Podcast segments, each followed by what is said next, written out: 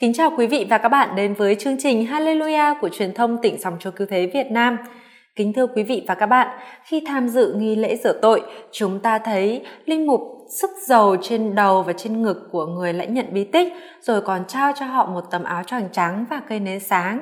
Những nghi thức đó có ý nghĩa gì hay là những nghi thức ma thuật? Để trả lời cho những câu hỏi đó, chúng ta sẽ cùng trao đổi với một chuyên viên giáo luật, linh mục du xe Nguyễn Ngọc Bích, dòng chúa cứu thế. Chúng con xin kính chào cha ạ. À, chào bạn Thúy Dung và tất cả quý vị đang theo dõi chương trình này của chúng tôi. Thưa cha, nghi thức cơ bản trong việc thực hiện uh, nghi thức rửa tội là việc dội nước và đọc công thức rửa tội nhưng trước đó chúng con thấy có nhiều nghi thức khác nữa như là đọc lời chúa tên xưng đức tin và sức dầu thì nếu kể đầy đủ thì những nghi thức ấy gồm những nghi thức nào và có ý nghĩa gì ạ thưa anh chị em trong hoàn cảnh bình thường thì bí thức rửa tội có nghi thức cho trẻ nhỏ và nghi thức cho người lớn. Còn khi rửa tội trong tình trạng nguy tử hay khẩn cấp, thì nghi thức sẽ ngắn gọn và đơn giản hơn.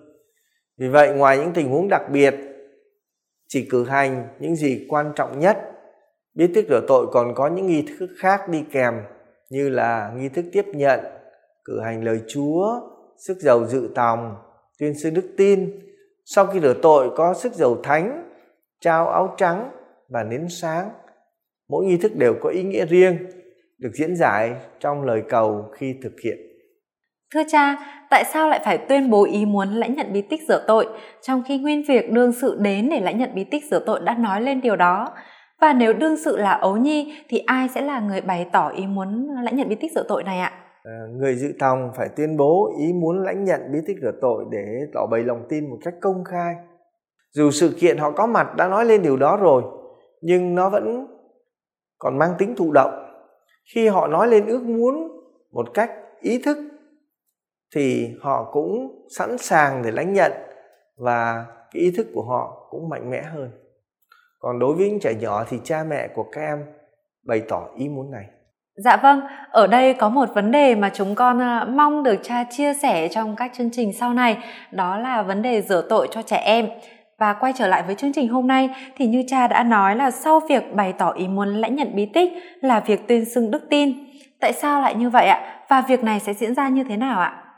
ờ, khi cha mẹ đưa các em đến chịu phép rửa tội thì cha mẹ muốn cho con cái mình được trở nên con cái thiên chúa là một ơn huệ vô giá mà cha mẹ không muốn cho con cái mình thiệt mất ân sủng này khi không cho các em được rửa tội theo truyền thống của giáo hội đã có từ thời đầu các em cần được tái sinh trong bí tích rửa tội được giải thoát khỏi quyền lực tối tăm và được tẩy rửa khỏi những hoen ố do nguyên tội gây ra vì các trẻ nhỏ chưa đến tuổi khôn nên cha mẹ các em đến xin cho các em được rửa tội. Cha mẹ tuyên bố cùng với người đỡ đầu tuyên bố từ bỏ tội lỗi, tuyên xưng đức tin trong sự hiệp thông với đức tin của hội thánh chứ không phải chỉ là việc làm thay cho trẻ nhỏ. Cha mẹ còn có bổn phận tiếp tục nuôi dưỡng, giáo dục đức tin cho trẻ này trong cộng đoàn hội thánh. Vâng, con xin cảm ơn câu trả lời của cha. Và thực sự có lần con thấy đúng như cha nói là cộng đoàn có hát kinh cầu các thánh nữa ạ.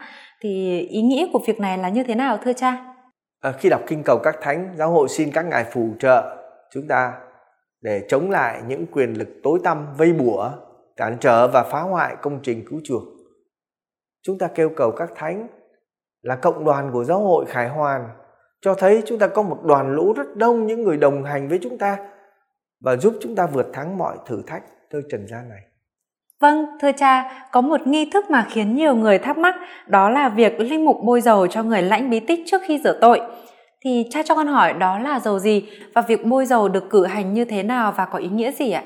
Trước khi lãnh bí tích thì linh mục có sức dầu cho người được rửa tội, đó là dầu dự tòng với lời cầu khẩn xin Chúa ban sức mạnh Dạ vâng, con xin cảm ơn cha. Và bây giờ con xin chuyển sang các nghi thức sau khi dội nước rửa tội ạ.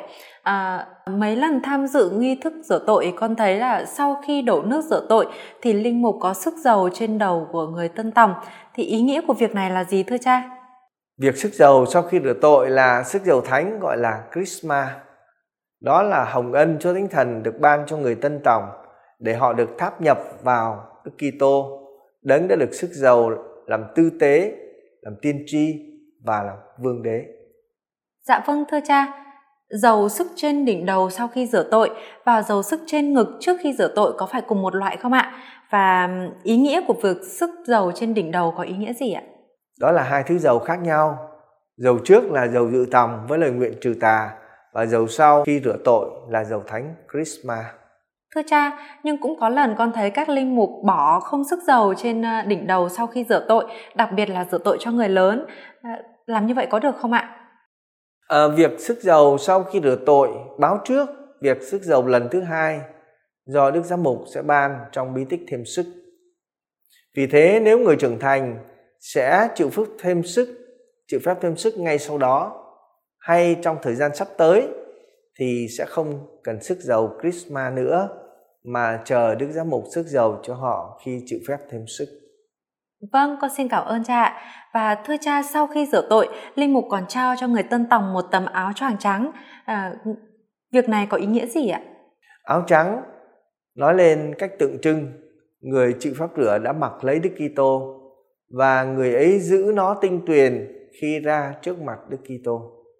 Dạ vâng, à, chắc hẳn là việc trao cây nến sáng cũng có ý nghĩa tượng trưng đúng không ạ? Ý nghĩa tượng trưng này là gì thưa cha? Cây nến nói lên rằng Đức Kitô đã chiếu rọi ánh sáng cho người tân tòng và họ phải sống như con cái sự sáng trong đức tin để sẵn sàng nghinh đón Chúa khi Ngài đến. Dạ vâng, con xin cảm ơn cha vì những câu trả lời và chia sẻ rất rõ ràng vừa rồi ạ. À, và thưa cha, chúng con còn rất nhiều điều muốn thắc mắc về bí tích rửa tội. Chúng con xin cha thương tiếp tục cho chúng con được đặt những câu hỏi trong những chương trình à, kế tiếp ạ. Anh chị em thân mến, anh chị em vừa tìm hiểu về những nghi thức trong bí tích rửa tội, nhưng chúng ta còn cần tìm hiểu về giá trị của bí tích này để rồi chúng ta được đưa vào trong thế giới thánh thiêng của Thiên Chúa để mỗi ngày chúng ta càng được đào sâu về thế giới thánh của Thiên Chúa hơn nữa. Kính thưa quý vị và các bạn, chúng ta hẹn gặp lại nhau trong chương trình kế tiếp để tiếp tục tìm hiểu về việc cử hành bí tích rửa tội và nhiều nội dung khác nữa. Cảm ơn quý vị và các bạn đã luôn quan tâm lắng nghe và đồng hành. Ngợi khen Chúa Kitô và Đức Bà Maria.